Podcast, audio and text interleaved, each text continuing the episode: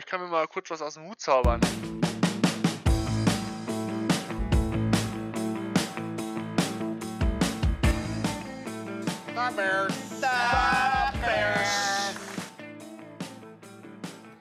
Bear down, Bears-Fans, und herzlich willkommen.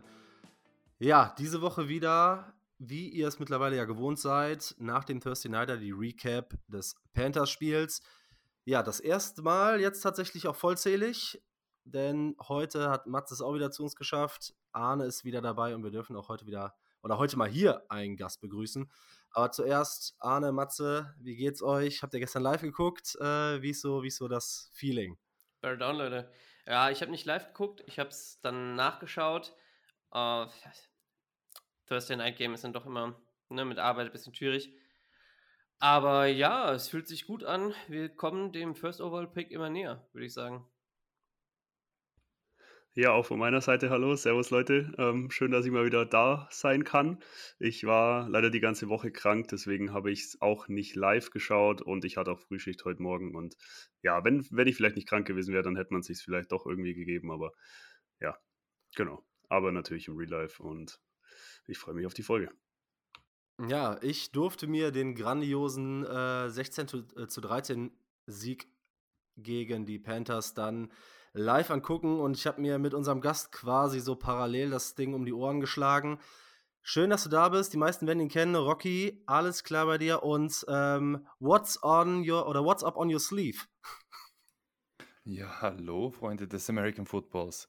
Ja, du hast schon gesagt, wir haben uns den Morgen um die Ohren geschlagen und wenn man unsere Twitter-Feeds ein bisschen anschaut, dann kann man da fast ein bisschen auf falsche Gedanken kommen mit unseren Takes. Und was ich im Ärmel habe, das sage ich dir noch nicht, weil das hat Coach Fluss dann am Ende auch nicht gesagt.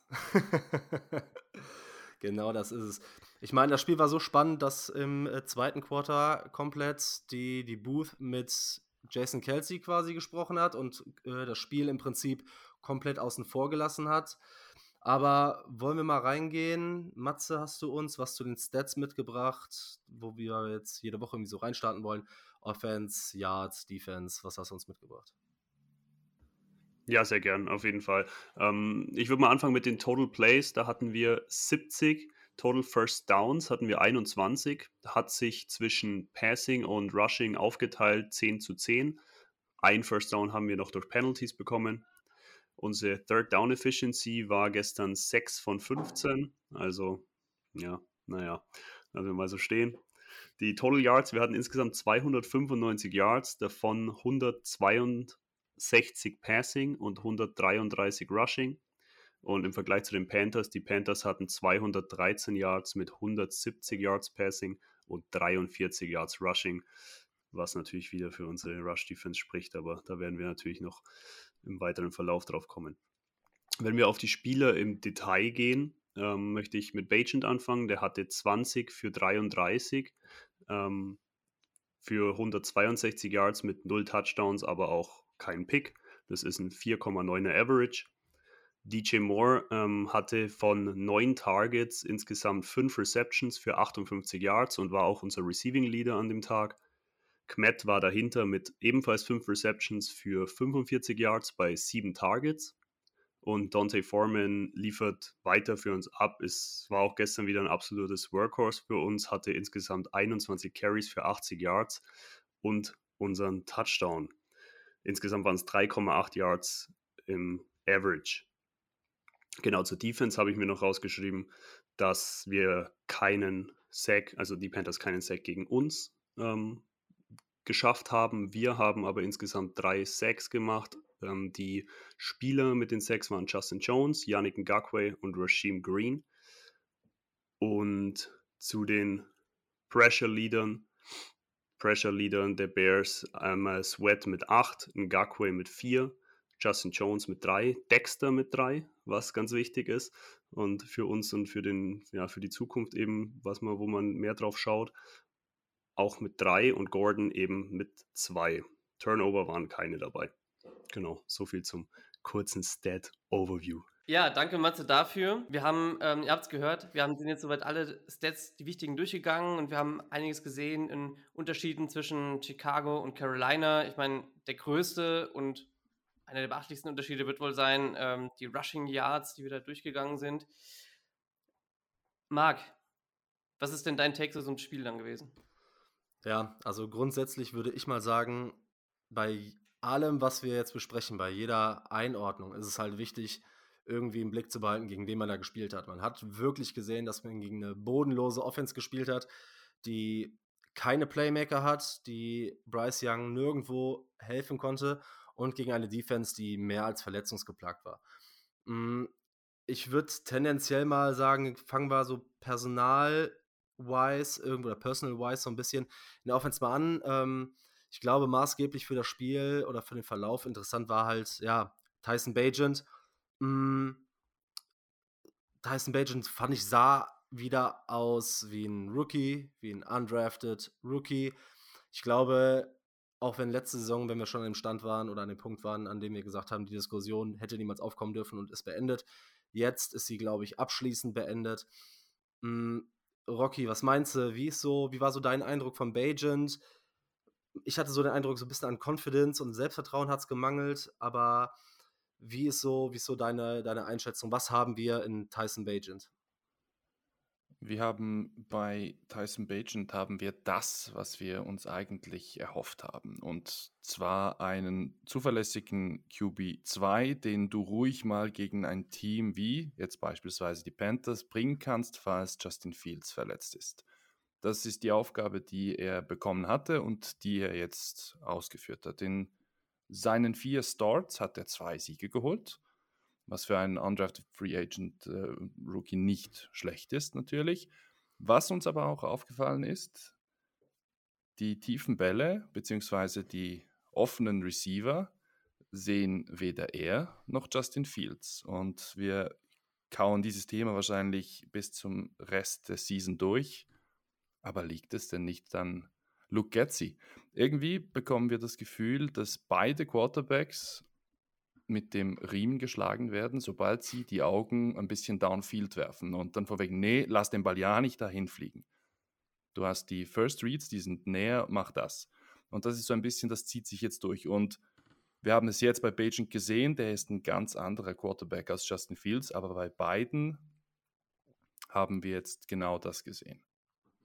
So grundsätzlich, Arne, wie ist so deine Einschätzung grundsätzlich zur Qualität von Bagent? Und haben wir dann nächstes Jahr, ist das jetzt safe, dass wir dann nächstes Jahr ein Backup haben, der bleibt? Und was ist dir vielleicht in dem Spiel noch extrem aufgefallen? Wo lagen so seine Issues, seine Schwächen so ein bisschen? Ich denke, dass wir ein Backup haben auch für nächstes Jahr. Da ist ja auch noch sehr viel Entwicklungspotenzial. Ja? Wir dürfen natürlich nicht vergessen, bei aller Kritik und auch den Turnover, die er jetzt hatte in den letzten Spielen, dieses Spiel hat er keinen Turnover gemacht, was man, glaube ich, auch einerseits hoch anrechnen muss, andererseits hat er teilweise auch Glück gehabt bei manchen Würfen, muss man ehrlich sagen, aber es ist halt, wie du sagtest, ein Rookie, aber entsprechend dann Entwicklungspotenzial und man kann sagen, okay, gut, wir haben einen QB2 für nächstes Jahr, der hat eine ganze Offseason noch, vielleicht dann hoffentlich mit einem neuen Coaching-Staff, weil ich das auch gesehen habe im Real Life, was Rocky gesagt hat.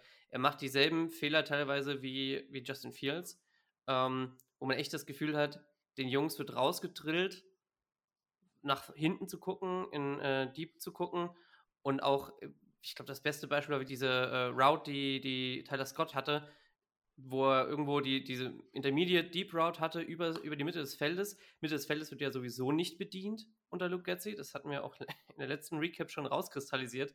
Und es war jetzt genau dasselbe. Und irgendwo ist ja dieser Haken drin. Und ich glaube, mit Tyson Bagent haben wir das, einen guten Backup. Und die Fehler, er muss sich einfach mehr trauen. Wenn er ist ein Backup-QB und in den meisten Fällen denke ich mir auch, komm, ganz ehrlich, kann auch ein bisschen mehr YOLO spielen. Ja, er soll das machen, wofür er da ist.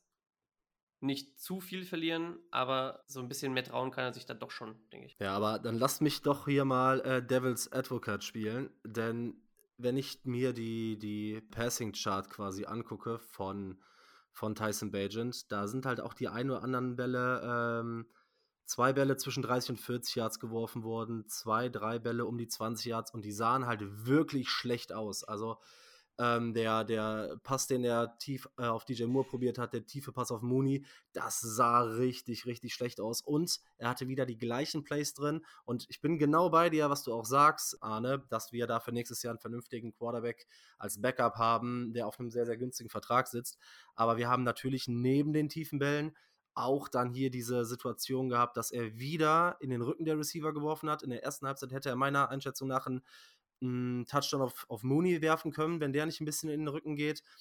Und das waren so Sachen, wo er sich letzte Woche die ganzen Turnover geholt hat. Und jetzt mal unabhängig von seiner Qualität, denn das ist genau richtig, dass er natürlich ein Rookie ist und sich natürlich entwickeln muss. Aber das ist ja dann auch wieder die Debatte, die geht dann so ein bisschen in die Richtung, liegt es so viel an Getsy oder... Matze, wie ist so deine Einschätzung für Gameplan, Getsy, seinen Einfluss auf die Quarterbacks und auf die Passing-Offense? Also ich glaube, der Einfluss ist schon sehr, sehr enorm. Ich meine, man hat es bei Fields gesehen, die ersten Wochen, es hat sich angefühlt, als dürfte er nicht downfield werfen und man sieht dasselbe jetzt wieder bei Bagent und es sind völlig unterschiedliche Quarterbacks und auch Quarterback-Styles. Also ich glaube schon, dass Getsy da einen erheblichen Beitrag dazu leistet. Das fühlt sich einfach an, als sollen die Leute einfach die easy Checkdowns werfen und sollen es nicht probieren, downfield zu gehen, wie du meintest. Bagent hatte gestern ein paar Pässe downfield, die auch nicht gut aussahen. Ich bin auch froh, dass wir diese Diskussion nicht intensiver führen müssen mit, wieso sehen die Bälle so aus und wieso sind die im Rücken des Receivers. Ich glaube, wie wir jetzt schon festgestellt haben, es wird ein Backup-Quarterback werden oder sein. Und ich glaube, da muss man nicht zu tief reingehen, also ich glaube, wenn es jetzt Fields wäre, wäre es eine ganz andere Geschichte. So, da erwarten wir das und da für unseren Starting Quarterback müssen die Pässe ankommen und bei Bagent ist es eben so, ja okay, ist ein Backup, er macht seine Sache gut und er ist eben undrafted Free Agent, Rookie. Da ist noch ein enormes Potenzial da. Lass den mal lernen, 1, 2 Jahre aber um auf die Frage zurückzukommen, ich glaube schon, dass Getsy da ziemlich viel dazu tut und ja, mir wird es einfach immer Angst und Bange, wenn ich dran denke, dass da auch nur eine minimale Hoffnung ist, dass der nächstes Jahr noch da ist, ähnlich wie bei Flus. Naja, ich hab mir angeguckt, wenn man sich generell die Passing-Chart anguckt von Tyson Bagent, da gehen 10 Pässe auf oder hinter die Line of Scrimmage. Und das haben wir auch schon viel bei Fields gesehen. Getsy ist in seine Screens verliebt. Ich meine, bei Bagent muss man das ein bisschen wahrscheinlich anders einordnen, weil man ihm so ein bisschen Safety mitgeben will, weil man ihn da nicht so loslassen will. Aber wie war denn so der Eindruck, wenn wir jetzt schon beim Passing-Game sind? Was ist euch irgendwas oder war irgendwas bei den Pass-Catchern, das auffällig war? Wer hat da irgendwie auf sich aufmerksam gemacht? Wer ist wieder blass geblieben? Hat da jemand einen Take zu den Pass-Catchern generell von Tight Ends über Receiver? Ja, grundsätzlich hat mir Daniel Mooney für den paar Chancen, die er hatte, echt gut gefallen. Und wie es schon ja gesagt wurde, er hatte auch die Chance gehabt, einen Touchdown zu kriegen, wenn er richtig geworfen worden wäre. Er war sehr oft frei, meiner Meinung nach. Und wenn er den Ball hatte, hat er damit ordentlich was geleistet. Er hatte diesen einen Pass, den er noch viel weiter getragen hat, von hinter Line of Scrimmage, so ein klassischer Getsy Home Call, Screen und hoffen, dass irgendwas passiert. Mit Daniel Mooney ist es passiert, mit DJ Moore war es auf der anderen Seite dann auch passiert. DJ Moore auf der anderen Seite hat immer noch keine Double-Digit-Targets bekommen, war jetzt nah dran, aber da waren auch ein paar Targets dabei, wo ich gesagt hätte, weiß nicht, mit einem anderen Werfer des Balles hätte das vielleicht ein bisschen besser ausgesehen am Ende des Tages. Ja, wir haben gesehen, ja, wenn du DJ Moore den Ball gibst, dann passieren gute Dinge, ne, dann passieren gute Sachen. Cole Kmet weiter relativ stabil auch als Safety Blanket, ne, als Security, als Absicherung, gerade für den jungen Quarterback. Ich bin gespannt, ob jetzt, wenn da Justin Fields wiederkommt, da kommende Woche auch wieder, ja, ein bisschen mehr passiert. Sonst irgendwas, was so Passcatcher angeht, Rocky, dein Eindruck auf der Receiver? Ja, man muss auch mal klar sagen, dass man mit Tyler Scott einen kleinen Diamanten da hat, weil wir haben das auch schon in den früheren Folgen auch schon zusammen angeschaut mit dieser Separation, die er hat und mit seinem Speed. Wir hatten das in einigen Szenen, hatten wir es gesehen, als er dem Defensive-Spieler mit Leichtigkeit entwischt ist. Ob das jetzt am Speed war oder ob das jetzt da auch wegen seiner Technik war, das werden wir dann in der Zukunft sehen. Aber was das angeht, denke ich, dass Tyler Scott definitiv eine wichtige Rolle spielen kann. Besonders wenn wir dann vielleicht einen anderen Offensive Coordinator haben und dann auch mal die Stärken von Tyler Scott mit seinem Speed dann ausgenutzt werden. Ja, ich glaube auch, was man vielleicht noch zu Mooney sagen könnte, ich glaube, man merkt, dass Mooney die letzten Wochen wirklich immer wieder oder immer mehr in Fahrt kommt und ich glaube, es muss eine Frage der Zeit sein, bis er mehr gefeatured wird. Das Problem bei Mooney ist gerade einfach, dass bei Bagent alle Augen auf Moore sind und wenn DJ Moore nicht offen ist, dann ist es Cole Kmet als Safety Blanket. Für mehr Optionen hat er gefühlt nichts oder nicht Zeit, das ist falsch formuliert, sondern er schaut einfach nur auf die beiden, habe ich so das Gefühl. Deswegen, DJ Moore sage ich schon, Daniel Mooney hat die Separation und ich glaube, wenn Justin Fields wieder da ist, macht er hoffentlich den Step, den wir uns erwartet haben und ich habe ein ganz gutes Gefühl zu Mooney. Ja, das ist, glaube ich, ein ganz, ganz wichtiger Take, denn man darf nicht vergessen, wenn man sich so einen Rookie, vor allem einen undrafted Rookie anguckt, der auf Quarterback spielt, dann ist es natürlich so, dass der in der ganzen Vorbereitung ja teilweise sogar Fourth-String-Snaps gesehen hat und jetzt auch einfach ganz wenig Zeit hatte, um mit dem Once zu arbeiten. Dementsprechend ist die Connection nicht da. Zweitens kann er noch gar nicht so weit sein. Das sieht man aber auch bei höher gedrafteten jungen Quarterbacks, dass da schon genug irgendwie Wohlfühlfaktor ist, um durch alle Reads durchzugehen. Was aber jetzt wieder die Woche gut funktioniert hat, war in meinen Augen die Offensive Line. Tyson Bagent hatte Zeit. Ich meine, man muss es einordnen, ne? Derrick Brown hat, ich glaube, Teven Jenkins das Leben schon schwer gemacht. Dafür hatten Braxton Jones und Daniel Wright wirklich gute Spiele. Cody Whitehair ist halt mittlerweile Cody Whitehair und Lucas Patrick ist Lucas Patrick und da wissen wir, was wir kriegen. Du kriegst mal eine bessere Woche, du kriegst mal eine wackeligere Woche. Aber grundsätzlich, wenn man jetzt drüber nachdenkt, und wir haben heute auf Twitter kurz darüber diskutiert, könnte man die Debatte ja nochmal aufmachen, wenn jetzt hoffentlich nächste Woche Nate Davis zurückkommt. Was glaubt ihr, wie ist so die Einschätzung? Starting Formation, Offensive Line, wie ist so euer Eindruck generell für den im Laufspiel der Offensive Line und im Passblocking? Ich bin gelinde gesagt vorsichtig begeistert. So die Entwicklung, die Offensive Line in den letzten Wochen gemacht hat, und ich hoffe, dass es mit Fields bleibt und es dann nicht, Anführungszeichen, wie es oft behauptet wird, an Bagent liegt, der teilweise auch nicht viel schneller wirft als Fields, muss man dazu sagen. Und ich glaube, dass einmal der Tausch des Centers da eine ganz, ganz wichtige Rolle gespielt hat, dass auch die Snaps halbwegs ordentlich ankommen und halt die rechte Seite mit Jenkins und Daniel Wright viel, viel Druck wegnehmen. Die Rückkehr von Braxton Jones war sehr wichtig. Also ich glaube, dass wir da was haben. Irgendwo zumindest so langsam mal was haben, was wir jahrelang nicht hatten, nämlich ordentliche Trenches, zumindest auf der offensiven Seite. Und wenn Nate Davis zurückkommt und da anknüpft, wo er aufgehört hat, bevor er verletzt wurde, glaubt, da kann man ganz gut in die Zukunft schauen. Ja, ich habe mir jetzt mal die PFF-Grades angeguckt. Überrascht mich so ein bisschen, denn klar, Teven Jenkins, man hat gesehen, dass er ein bisschen gestruggelt hat, aber wie gesagt, gegen Derrick Brown.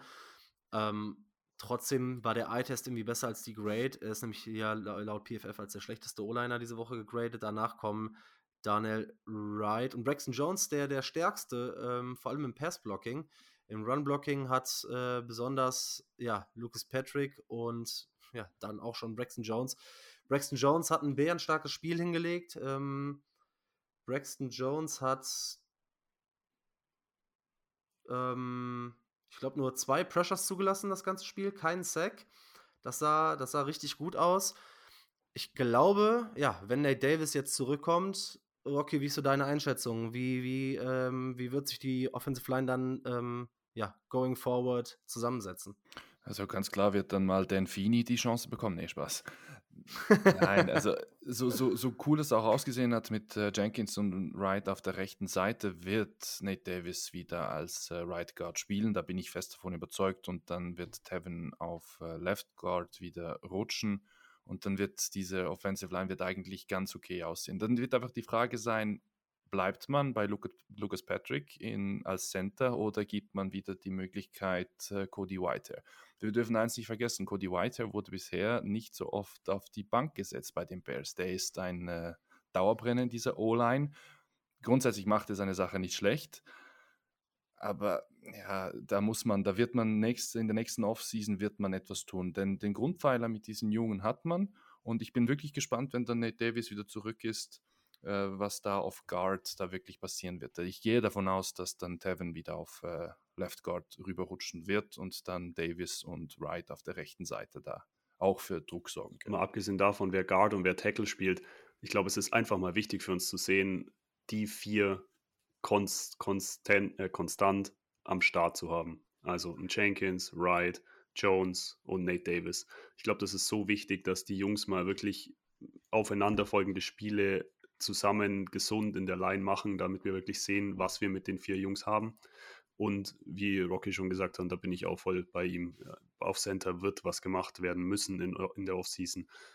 Aber ich glaube, wenn die vier so funktionieren, wie sie individuell funktionieren, wie sie dann zusammen im Team funktionieren können, ist das ein ganz guter Ausblick. Aber ich bin da noch vorsichtig euphorisch.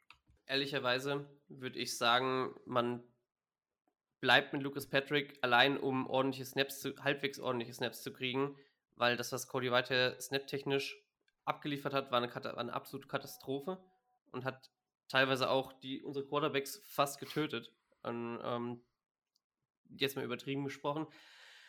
Ich befürchte aber, so wie Rookie das auch gesagt hat, dass Cody Whitehair so eine lange Leine hat, aus irgendeinem Grund. Ich meine, klar, einerseits, weil er viel bezahlt wird, aber andererseits vielleicht auch, weil er lange da ist, dass es vielleicht dann doch eher eingesetzt wird. Ich hoffe, dass die Coaches es anders machen. Allein um da einen Punkt zu haben. So. Und vielleicht hilft der Rest von der O-Line, der gut funktioniert, dann auch Lucas Patrick ein bisschen besser im Blocking zu funktionieren. Er lag mir noch teilweise zu oft auf dem Boden, jetzt heute Nacht, bei manchen Snaps im Blocking, aber ja. Ja, grundsätzlich, man muss halt sagen, wir haben mit den beiden Tackeln, je nachdem wie man im Draft geht, wahrscheinlich auf jeden Fall eine Zusammensetzung, mit der man gehen kann, weil Braxton Jones ist jetzt stark nach der Verletzung wiedergekommen. Ich gehe davon aus, dass Nate Davis vergleichbar gut wiederkommt, und wir haben es bei Teven Jenkins gesehen. Teven Jenkins kann auf All-Pro, mindestens aber auf Pro-Bowl-Level spielen und dann aber sowohl auf links als auch auf rechts, und ich gehe davon aus, dass man dann in der Free Agency noch etwas auf Center machen muss, um dann eine wirklich, wirklich gute Offensive Line zu kriegen, und ich gehe sogar eher den Weg zu sagen, lass nicht, vielleicht über den Draft, aber für einen Starting-Kaliber-Tackle, es sind ein paar vernünftige Tackle in der Free Agency, und ich gehe auf jeden Fall in die Richtung, dass ich glaube, weil auch Lucas Patrick so ein Poles- und Überfluss-Guy ist und auch ein Getsy-Guy, auch aus Green Bay, ich gehe davon aus, dass Patrick weiter Center spielt und dass das quasi so jetzt dass der Abschied von Cody Whitehair dadurch eingeläutet wird. Wenn wir zusammenfassend gucken und sagen, wie gut die O-Line eigentlich funktioniert hat, und sie sah ja jetzt schon mehrfach gut aus, auch gegen eine Defensive Front der Saints sah sie in Ordnung aus, und Bagent hatte NFL-Zeit in der Pocket, sagen wir mal. Jetzt natürlich gegen eine schwache Panthers-Front, wo auch noch Brian Burns gefehlt hat. Wie sah denn, weil da hatte die O-Line natürlich auch Einfluss drauf. Roshan Johnson wieder ein gutes Spiel, ein physisches Spiel. Was mich jetzt aber maßgeblich interessiert, Khalil Herbert soll ja nächste Woche wiederkommen. Was ist so ein Take, wenn ihr sagt, okay, Herbert kommt jetzt zurück, Roshan wurde ein bisschen mehr involviert in die ganze Offense und im Passing-Game, im Blocking und aber auch mit dem Ball als Rusher. Was glaubt ihr, was hat das für Einfluss gerade auf Foreman, der ja eigentlich eine bärenstarke Saison spielt, der upsteppt, wenn er eingewechselt wird oder wenn die anderen ausfallen? Und jetzt natürlich wieder diese Situation, in der alle drei Runningbacks fit sind. Was habt ihr da so für eine Einschätzung zu? Ja, also ich gehe davon aus, wenn Khalil Herbert wieder zurück ist, wird der RB Nummer 1 sein. Davon gehe ich jetzt mal aus, weil wir haben zu Beginn der Season, wir wissen immer noch nicht, weshalb Foreman inactive war die ersten Wochen. Ich habe keine Ahnung, was da der Grund war. Ich kann mir aber vorstellen, dass Khalil Herbert wirklich der Mann für die First Downs sein wird, weil er hat, besonders auch in der letzten Season, hat er die Erwartungen mehr als nur übertroffen von den Expected Rushing Yards, die er dann geholt hat. Und dass man dann Roshan mit seiner Power dann wirklich für die kürzeren Yardage-Situationen aufs Feld holt. Ich denke aber, dass man da einen guten Mix finden wird. Und besonders nach gestern hat man gesehen, wenn etwas funktioniert, dann ist das Laufspiel. Und wir haben uns jedes Mal dann wieder aufgeregt, wenn man nicht darauf zurückgegriffen hat oder wenn Getsy dann bei dritten Versuch für 17 dann auf einmal wieder auf den Run gesetzt hat. Aber das ist etwas, mit dem müssen wir uns abfinden, beziehungsweise mit dem müssen wir leben, solange Getsy der Playcaller offensiv sein wird. Aber es wird eine spannende Dynamik geben, wenn Khalil wieder zurück ist, aber ich gehe davon aus, dass er Running Back Nummer 1 sein wird. Ja, Matze, hast du da, also grundsätzlich, wenn man jetzt auch sieht, dass Roshan auch diese Third-Down-Rolle bekommen hat, bist du da der gleichen Meinung? Sagst du auch, okay, Herbert kommt zurück, wird auch so vom Snap-Count her der Running Back 1 und Roshan so dahinter und Foreman muss sich wieder so ein bisschen mit dem Rest begnügen oder was ist so dein Take? Ich finde es wahnsinnig schwer bei dem Trio. Zusätzlich muss man ja beachten, dass Justin Fields noch dazukommt, der ja auch noch Running Ability mitbringt und wahrscheinlich auch gewisse Runs wegnimmt von den Running Backs. Und dann hast du eben dieses Trio mit Herbert, Foreman und Johnson. Und ja, Foreman, ich bin ein Riesenfan, also Wahnsinn. Er hat gestern wieder 21 Carries gehabt, ist ein absoluter Workhorse-Back. Gleichzeitig bin ich da aber schon bei Rocky und sage, wenn Herbert da ist, wird Herbert Running Back Number 1 sein. Also ich glaube, das ist eine ganz ungünstige Situation, in der sich Foreman dann befindet. Also ich meine, für ihn an sich, fürs nächste Team, wenn ich es mal so formuliere, nicht, weil man hat sein Value gesehen und ihn wird definitiv jemand nehmen, wahrscheinlich auch als Leadback, kommt auf die Franchise an. Aber ich bin da schon auch bei Rocky und sage, wenn Herbert da ist, wird er vermutlich spielen und das zum Leidwesen der Snaps von Foreman, auch wenn es mir wehtut. Ich schaue da mit einem lachenden und einem tränenden Gesicht darauf.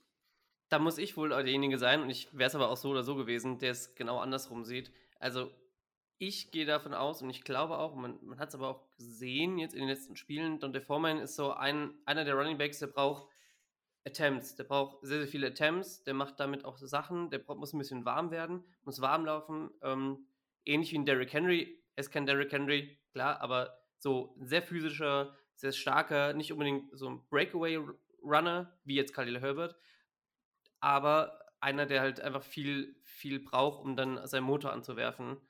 Auf der anderen Seite ist Herbert halt einer, der mit wenigeren Snaps in der Theorie mehr machen kann, weil er halt auch diesen Breakaway-Speed hat am Ende des Tages. Ja. Und ich glaube eher, dass der Foreman schon der ist, der so für den Anfang ganz gut da ist, außer man versucht halt da mit Herbert schnell durchzugehen und Herbert mehr auch im Passing-Game etabliert wird. Da haben wir nicht so viel gesehen, da war es mehr Roshan Johnson jetzt gewesen, heute Nacht zum Beispiel.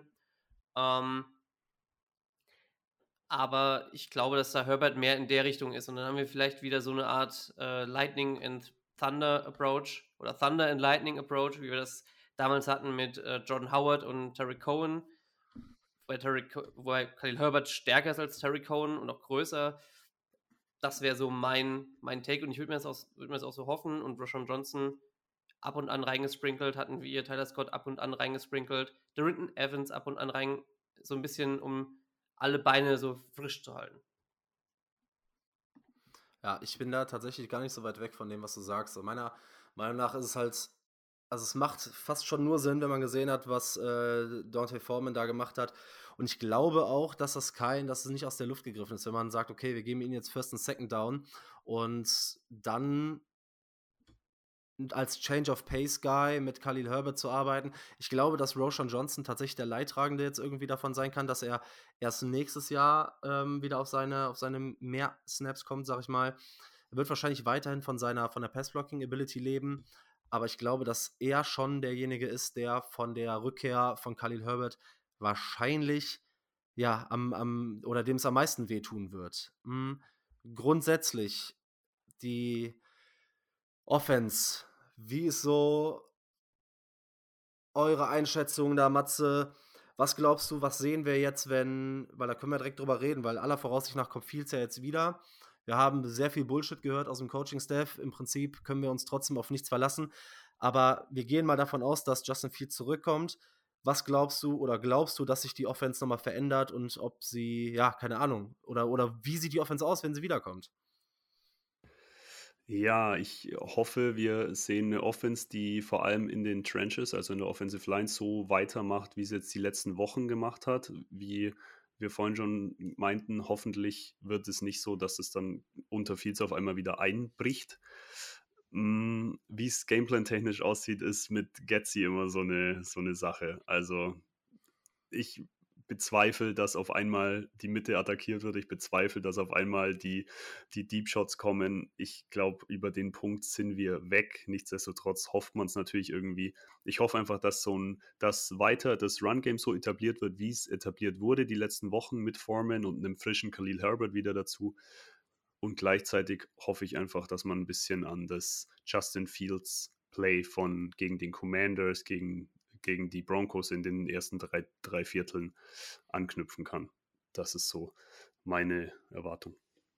Rocky, glaubst du, dass wir den Justin Fields sehen, der in der Pressekonferenz damals selbst von sich gesagt hat, er will wieder befreiter spielen und mehr seinen Stiefel spielen? Oder sehen wir das, was Luke Getsy gerne spielen möchte und was wir durch Tyson Bagent auch so ein bisschen bekommen haben? Ja, es kommt ein bisschen drauf an, wie ist die Einstellung von Justin, ob er wirklich diesen Worten, die er da geäußert hat, gegenüber auch dem Coaching-Staff, da hat er den Coaching-Staff ein bisschen unter den Bus geworfen und das mit seinem Ein-Read, Zwei-Read und dann, wenn da nichts ist, dann ist er weg. Und das ist genau das, was ihn ja eigentlich ausmacht, weil wir haben das gestern auch bei Bagent gesehen. Er hatte bei 2, 3 Spielzügen, hat er relativ viel Platz vor sich, ist aber dann nicht losgerannt, sondern hat weiter gewartet, bis irgendein Receiver sich freiläuft, was natürlich dann viel zu spät ist. Und das ist etwas, was wir bei Justin letztes Jahr gesehen haben, und ich habe das auch schon ein paar Mal geschrieben, auch auf Twitter. Das Einzige, was die Spiele letztes Jahr erträglich gemacht hat, war Justin Fields. Weil, wenn man ihm zugeschaut hat, hat das Spaß gemacht. Und genau dieser Spaß muss eigentlich wieder zurückkommen. Dann denke ich auch, dass Luke Getsy da vielleicht das auch mal einsieht und nicht stier auf sein Scheme gehen wird. Ja, du sagst es ganz schön, ne? Also das Einzige, was erträglich gemacht hat, war Justin Fields zu sehen. Und das ehrlicherweise auch war heute Nacht zu sehen. Und Justin Fields gegen dieses Team, wie es gespielt hat und wie die O-Line auch gehalten hat, hätten wir, glaube ich, mehr als 16 Punkte gehabt. Ehrlicherweise. Vielleicht 1, 2 Turnover mehr, wenn der Hero Ball hätte spielen wollen, aber ich glaube nicht, dass es viel unansehnlicher gewesen wäre als das Horrorspiel, was es im Zweifel auch war. Deswegen hoffe ich, dass er wirklich auch wiederkommt. Dem Coaching-Staff ist da nicht unbedingt zu trauen. Ehrlicherweise, als Matt Überfluss in der Halbzeit gesagt hatte, wir haben noch irgendwas up our sleeve, hatte ich fast erwartet, dass sie vielleicht dann doch noch Justin Fields reinholen, auch wenn sie natürlich schon als out deklärt hatten. Denen ist alles zuzutrauen.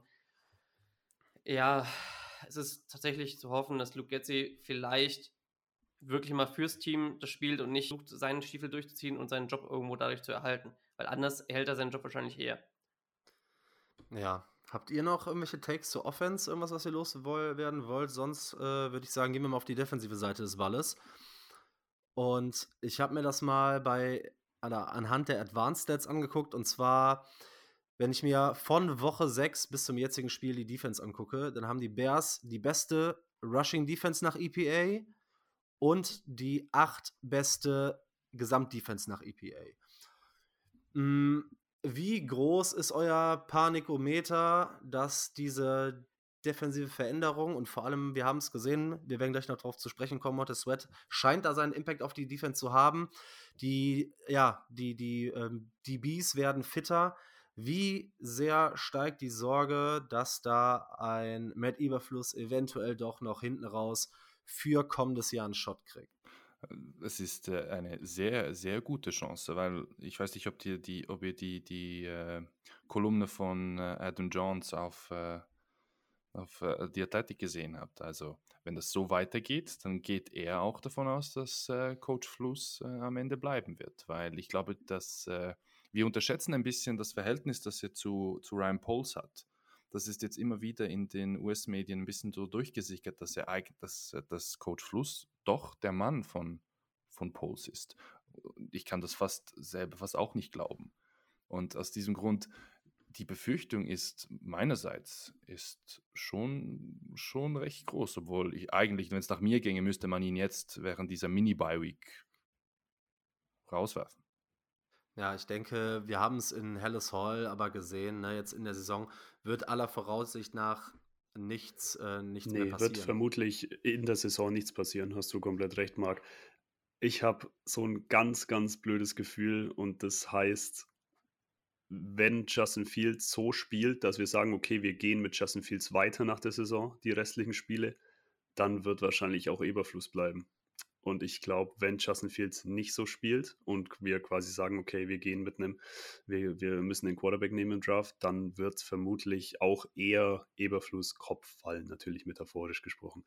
Aber also ich habe ganz, ganz blödes Gefühl, dass wenn wir den Justin Fields sehen, den wir eigentlich sehen wollen, dass das automatisch heißt, dass Eberfluss bleibt. Und das, da wird mir jetzt schon ein bisschen unwohl im Magen.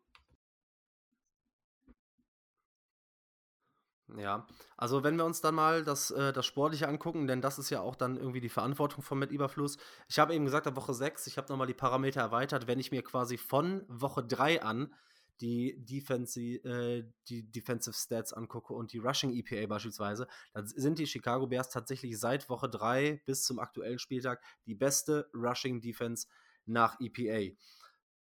Arne, wie war der Eindruck der Defensive Line? Ist dir irgendwas am Snapcount aufgefallen? Wie war so dein Eindruck vom Einfluss von Montez Sweat? Weil jetzt war ja die erste volle Trainingswoche. Was bringt er mit? Was hat das für einen Einfluss?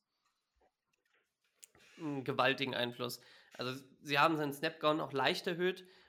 Ich glaube, im letzten Spiel waren es 41, wenn ich richtig geguckt habe. Und diesmal waren es 44. Also, na, das ist jetzt nicht die viel Masse mehr, aber man hat gemerkt, was es ausgemacht hat, dass er doch noch eine Woche länger mit dem ganzen Team trainiert hat. Er hat so viel Einfluss auf den Pressure, auf die Pressure gehabt, die das ganze Team geliefert hat, von Outside zu Inside. Justin Jones kam dadurch durch für den Sack. Javon Dexter hat auch viel Arbeit geleistet, auch an Running Game, Andrew Billings auch mehr. Aber das war alles, was Pass Rush anging, der sehr viel besser aussah in diesem Spiel, glaube ich, der Einfluss von Montez Sweat, der auf einer Seite teilweise auch hat gedoppelt werden müssen und dafür die anderen Platz gemacht hat. Was mich sehr überrascht, aber auch sehr gefreut hat, war der Snapcount von Javon Dexter, der den von letzter Woche quasi verdoppelt hat, also mehr als verdoppelt hat. Er hatte letzte Woche 12, diese Woche 29 Snaps. Und ich hoffe, dass sich der Trend auch so durchsetzt. Weil, ich meine, wozu haben sie ihn dann in der Second Round gedraftet, wenn sie ihn nicht einsetzen? Und man hat auch gesehen, dass er so ein bisschen, auch mehr ein bisschen reinfindet, immer mehr. Und ganz ehrlich, so finde ich die D-Line bisher in Ordnung. Ja, Rocky, wie war so dein Eindruck? Also gegen den Run war ja bekannt, oder haben wir jetzt auch drüber gesprochen. Wie war so dein Eindruck? Hat sich der Pass Rush verbessert? Wie ist so gerade, auch wenn man sich Yannick Ngakoue anguckt? Du magst, hast auch selber schon mal gesagt, Dexter magst du. Pickens sah jetzt wieder auch gut aus, wenn er Snaps bekommen hat und die Möglichkeiten bekommen hat. Wie war so dein Eindruck im Pass Rush? Und ich meine, wir hatten 3 Sacks. Vorher die ganze Saison 10 und davon darf man nicht vergessen, dass 5 gegen Washington waren. Dementsprechend, wie ist so dein Eindruck going forward oder wie viel Vertrauen hast du in den Pass Rush? Ja, also man muss auch sagen, Bryce Young hat gestern die volle Justin Fields 2022 Experience durchgemacht mit dieser grandiosen O-Line und keine Unterstützung auf Wide Receiver. Nee, ich habe das schon ein paar Mal gesagt, dass ich eigentlich Pickens und Dexter viel mehr Snaps sehen möchte. Weil, ja, der Get-Off von Dexter ist ein bisschen langsam, aber da hat es auch einen Vorteil. Da ist bei ihm relativ schwierig, dass er dann eine Strafe holt, weil er nicht über die Line of Scrimmage kommt. Yannick Ngakoue hat natürlich von Montez Sweat sehr profitiert. Das haben wir gestern auch gesehen, beim Sack von Green. Der Pressure, der da von Sweat gekommen ist, hat dann quasi Bryce Young in die Arme von Green laufen lassen. Und das ist etwas, was bei uns, ich glaube, ich habe heute gesehen, die meisten Pressures von einem Defensive-Spieler nach Quinn. Mhm, ja, genau. Und Und deshalb ist das für uns ein bisschen, wir müssen uns wieder ein bisschen daran gewöhnen, dass Chicago eine Defensive hat, die durchaus Druck auf den Quarterback bringen kann. Und ich denke, aus diesem Grund ist auch der Zweitrunden-Pick, der auch viel kritisiert wurde für Sweat, meiner Meinung nach zahlt er sich jetzt schon aus, weil sieht das auch um einiges besser aus, was da an Druck kommt oder was so aussieht wie Druck. Und aus diesem Grund sage ich auch, dass ich gerne Pickens und auch Dexter mehr Snaps geben würde, zum sehen, wie sie sich dann entwickeln im Hinblick auf die nächste Season. Ja, Matze, glaubst du, wir kriegen die Matt Nagy-Experience und dass gesagt wird, okay, als Überfluss, ich lasse weiterhin meine in meinen Augen besten Spieler spielen, weil ich um meinen Job coache, oder kriegen wir im Laufe der Saison mehr die Rookies, Pickens und Dexter vielleicht auch so ein bisschen zu sehen? Ich vermute es tatsächlich schon. Also ich glaube, Coach Luce ist da schon so egoistisch, dass er sagt, okay, es geht um meinen Job und ich lasse eben die Veterans spielen oder eben Best Player to date. Ich glaube, wir werden mehr von Dexter sehen, definitiv. Also er macht es einfach erstaunlich viel besser die letzten Wochen und der Progress ist wahnsinnig beachtlich. Pickens fehlen einfach noch ein bisschen die Snaps da dazu, aber ja, um's zusammenzufassen, ich bin da schon eher dabei, dass ich sage, es wird eher die Matt Nagy Experience, leider. Ja, ich hab gerade nochmal reingeguckt, Next-Gen-Stats und PFF, die bewerten auch Tackles ja immer so ein bisschen anders, aber laut PFF hatte Sweat tatsächlich 7 Tackles, wahrscheinlich waren das irgendwelche Combine-Dinger, aber mit 4 Hurries, einer Pass-Rush-Win-Rate von 12,1%, mit Abstand der Beste in Chicago. Dahinter, die Linebacker hatten wahrscheinlich einen relativ ruhigen Tag im Vergleich zu sonst. Arne macht irgendwie, wir haben letzte Woche, glaube ich, schon drüber geredet, ist es jetzt jede Woche so, dass uns irgendwie Jack Sanborn an den Vertrag von Tremaine Edmonds zweifeln lässt, und warum kriegen wir keine Turnover hin? Weil das war ja auch das Thema, wenn man jetzt sich die Linebacker und die Cornerbacks beziehungsweise die Safeties anguckt, wir hatten, ich glaube, 3 Möglichkeiten auf eine Interception, aber wieder keine Turnover. Klar, also zu deiner ersten Frage, ich glaube nicht, dass wir ja da jede Woche dran zweifeln würden oder wollen. Ich glaube, dass Tremaine Edmonds doch noch genug Zeit hat, auch zu zeigen, dass das Geld wert ist. Du hast es erwähnt in der zweiten Frage, die Miss-Interception von Sanborn, die Chance, die er hatte. Ich glaube, Tremaine Edmonds fängt den. Ich glaube, der hat den in dem Moment sicher. Deswegen in Coverage ist Sanborn meiner Meinung nach immer noch ein leichte Liability, und da kommt man nicht an Edmonds vorbei, meiner Meinung nach. Deswegen das. Und auf der anderen Seite, ja, mehr Turnover wären schön. Ich glaube, vielleicht man gewöhnt sich so ein bisschen mehr daran, aggressiver zu spielen, wenn die D-Line, wenn man weiß, die D-Line kann konsistent mehr Pressure generieren, als jetzt die ersten paar Wochen hat. Und ja, also wer hatte die Chancen gehabt, Turnover zu machen? Derek Stevenson, Jack Sanborn und Brisker. Ja, Brisker gerade zurück, wieder halbwegs, und ich weiß es nicht. Mehr Turnover müssen her, klar. Aber ich glaube, das kommt hoffentlich mit der Zeit. Ja, Rocky, wollen wir mal über vielleicht den defensiven oder wahrscheinlich in diesem Fall zählt es für beide Seiten des Balles, aber über den MVP dieses Spiels in meinen Augen reden. Und zwar über den Spider-Man Kyler Gordon. Wie wichtig ist Kyler Gordon für dieses Spiel, und warum? Also, es war ja schon beeindruckend, ne? Er kam ja von der Verletzung wieder, und er war gestern überall, hat Tackle gesammelt, hat mit Abstand überall die besten Grades. Sag mal ein bisschen was zu der Leistung gestern von Kyler Gordon, weil ich glaube, das ist auf jeden Fall eine Erwähnung wert. Definitiv, weil Kyler Gordon war gefühlt, wie du schon selbst gesagt hast, überall auf dem Feld mit anzusehen. Und eine Sache, die mir besonders aufgefallen ist, er war praktisch der Einzige, der da wirklich tacklen konnte. Weil das war gar nichts mit den Tackles. Und besonders auf diese, ja, wir müssen unseren Coach an dem messen, was er sagt. Und diese Hits-Philosophie ich weiß nicht, wo das stecken geblieben ist, aber teilweise die Miss-Tackles waren einfach nur grauenhaft mit anzusehen. Und aus diesem Grund war es schön von Gordon dies zu sehen, aber man sieht auch, er ist auf Slot-Corner, ist er am besten aufgehoben. Und da soll er auch spielen. Besonders diese 7 Tackles, die er da hatte. Ich kenne nicht viele Slot-Corner, die so viele Tackles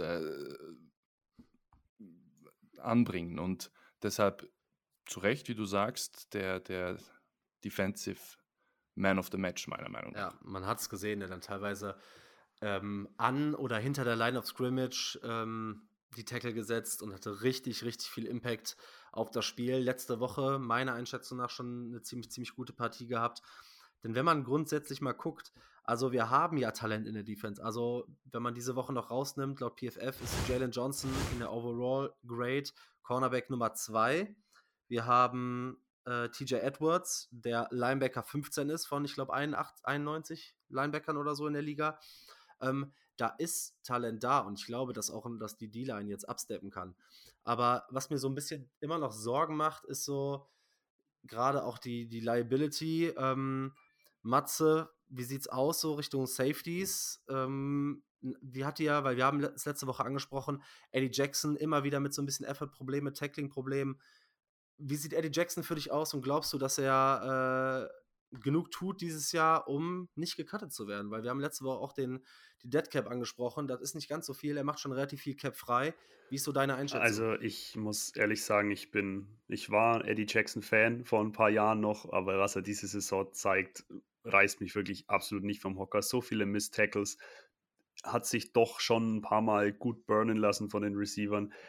Ich finde, Eddie Jackson ist, wenn man so ein bisschen in die Glaskugel schaut, aktuell für mich kein Chicago Bear mehr nächstes Jahr. Also ich finde, die Performance reicht nicht und die jungen Leute steppen ab. Jaquan Brisker, klar, gestern natürlich, hat auch ein paar Tackles gemisst, ist aber da. Elijah Hicks macht's für seine Sache auch ganz gut, aber ich sehe Eddie Jackson tatsächlich aktuell nicht mehr als unser Safety nächstes Jahr. Ich weiß nicht, wie ihr das seht, Jungs.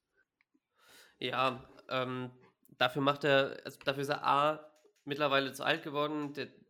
Wir haben es in der Recap von letzter Woche gesagt, der Zahn der Zeit, er zeigt sich so langsam. Wieder einige Tackles gemisst auch und am Ende des Tages verdient er zu viel Geld, als dass er dann nicht Top-Leistungen bringen kann, sondern also die Leistungen sind okay, die sind durchschnittlich, würde ich sagen, nicht wirklich schlecht, nicht grausam, also nicht, dass du sofort sagen musst, hier, komm, geh irgendwo Fenster putzen, sondern average bis gut, aber dafür ist er halt nicht bezahlt und das reicht dann auch nicht in dem Moment und wenn du entsprechend viel Cap freimachen kannst, auch wenn du es im Grunde nicht brauchst unbedingt, aber du kannst viel Cap freimachen, dass du auf andere Stellen einsetzen kannst, dann musst du das machen. Außer du benchst ihn, aber dafür verdient er zu viel Geld. Ja, und average bis gut sind auf keinen Fall die Leistungen des Special Teams. Rocky, Hightower, wir haben in der Offseason, habe ich da schon mal drüber gesprochen. Also eigentlich muss dieses Dreier-Trainer-Gespann ja gehen, weil ich habe heute ein paar Takes, weil ich bin kein Special-Team-Experte, das muss man halt auch dazu sagen. So, es kann ja immer so ein paar Gründe geben, gerade bei dem Punt-Return, was hat da gehabert, ne? War der Punt nicht so, wie er sein sollte? War die Coverage scheiße? War Tackling nicht gut? Wie hast du das gesehen? Wie hast du grundsätzlich die Leistung von, ich glaube, über Cairo Santos, da können wir jede Woche sagen, wie solide und gut er ist, aber zu Trenton Gill und dann gerade auch dem Special Team an sich. Und wie viel, glaubst du, ist das abhängig vom Coaching und von Hightower? Das ist definitiv abhängig von Hightower, denn allein schon das Beispiel, dass man nach dem Touchdown nicht für 2 Punkte gegangen ist. Klar ist das auch zurückzuführen auf Coach Fluss, aber das ist auch in Absprache mit seinem Special Teams Coordinator. Und den Punt Return Touchdown, den du ansprichst, man sieht zu Beginn, als unser ehemaliger Receiver Emmier Smith da den Ball fängt, da ist ein Bears-Spieler ist relativ nah bei ihm und verpasst da das Tackle. Und wenn man sich dann ein bisschen das Ganze von oben ansieht, ich bin gespannt auf das All-22-Tape, weil ich möchte da sehen, wo sind da die Spieler der Bears in diesem Moment. weil ich glaube, da waren sie schon fast ein bisschen zu weit und auf der Seite, und damit konnte Emmitt Smith da relativ gut durchrennen. Dann hat man wieder Tackles verpasst, was wir schon bei der Defensive angekreidet haben, und sind wir ehrlich, die Panthers konnten eigentlich nur so zu Punkten kommen, und das war eigentlich sinnbildlich, dass dann da die Punkte aufs Board gekommen sind für die Panthers. Aber wie du schon sagst, auch Hightower ist nicht sattelfest. Der Einzige, der ihm da vielleicht noch ein bisschen den Job rettet, ist Cairo Santos, weil Trenton Gill, so gern wir ihn auch haben, zwei seiner Punts waren absolut schlecht. Also die Hangtime und beziehungsweise diese Bogenlampen ganz hoch oben. Also in Frankfurt hätte er den Würfel runtergeholt. Ja, Matze, dein Take zu Trenton Gill. Ich meine, er hatte einen, ich glaube, den schlechtesten Karrierepunt und seinen besten Karrierepunt irgendwie in einem Spiel. Wie hast du das so gesehen? Weil man sieht bei Trenton Gill ja auch einfach nicht, dass er die Dinger an die 5-Yard-Linie pinnt. Man weiß nicht, wie viel ist Coaching, aber wie war so dein Eindruck gestern, nachdem wir Trenton Gill ja oftmals gelobt haben? Was glaubst du, was haben wir mit Trenton Gill für einen Panther so im NFL-Vergleich auch einfach? Also ich glaube, dass Trenton Gill ein grundsolider Panther sein kann für uns. Ich meine, wir waren mit O'Donnell, hatten wir die letzten 7 Jahre, also 2014 bis 2021, auch jemand, der einfach immer seine Sache gut gemacht hat. Und ich glaube, Trenton Gill kann schon ein bisschen die Richtung einschlagen. Ich glaube, man darf es jetzt nicht überbewerten, diese 2 schlechten Punts oder sehr schlechten Punts. Aber was man natürlich auch bedenken muss, ist, Panther und Kicker haben keine lange Zündschnur in der NFL. Also wenn es halt da ein paar Spiele oder ein paar Punts gibt, die einfach nicht gut sind, dann wird da auch sehr schnell die Reißleine gezogen. Deswegen, ich hoffe, dass Gill sich wieder fängt, und ich glaube auch, dass wir da einen absolut soliden Panther haben können, auch wenn er, wie du sagst, Marc, diese Punts inside der 5 noch nicht so drin hatte. Muss man natürlich auch schauen, okay, was ist Coaching, wie will es vielleicht auch Hightower. Aber genau, ich glaube schon, dass wir mit Gill jemand haben, der uns noch langfristig zur Verfügung stehen wird.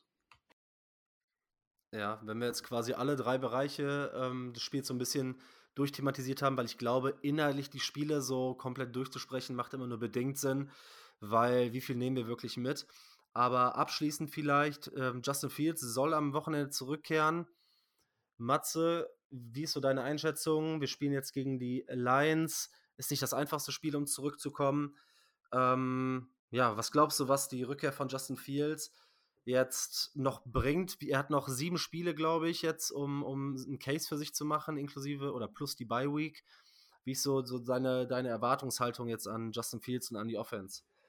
Ja, es wird wieder super interessant. Also die Bears machen es einem nicht langweilig. Ich meine, Justin Fields spielt für seinen Job. Also wenn er jetzt nicht an diese Worte oder auf diese Worte Taten folgen lässt, was er nach oder vor dem Chiefs-Spiel gesagt hat, dass er einfach wieder weg muss von dieser roboterhaftigen Sache und mehr auf sich vertraut.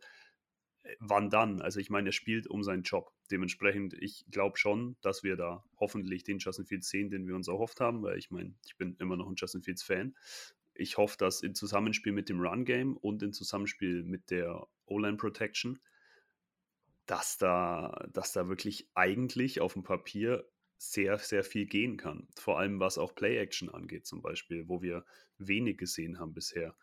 Also ich erwarte mir viel von Justin Fields, und natürlich, wie du sagst, gegen die Lions wird das Comeback nicht einfach, aber ich bin optimistisch gestimmt.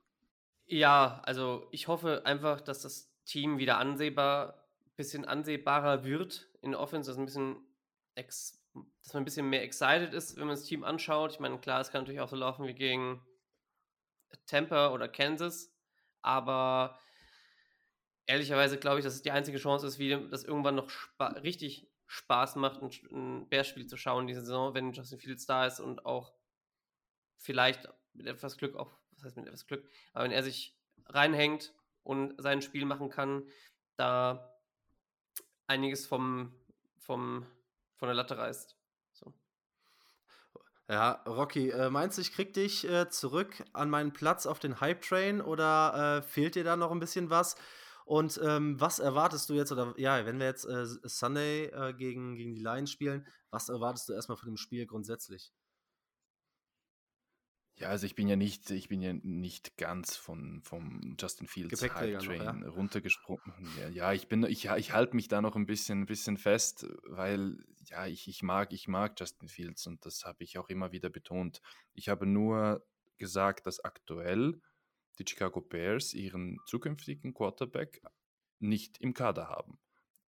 Das ist, weil Justin Fields verletzt war und jetzt noch die Zeit hat, sich zu beweisen.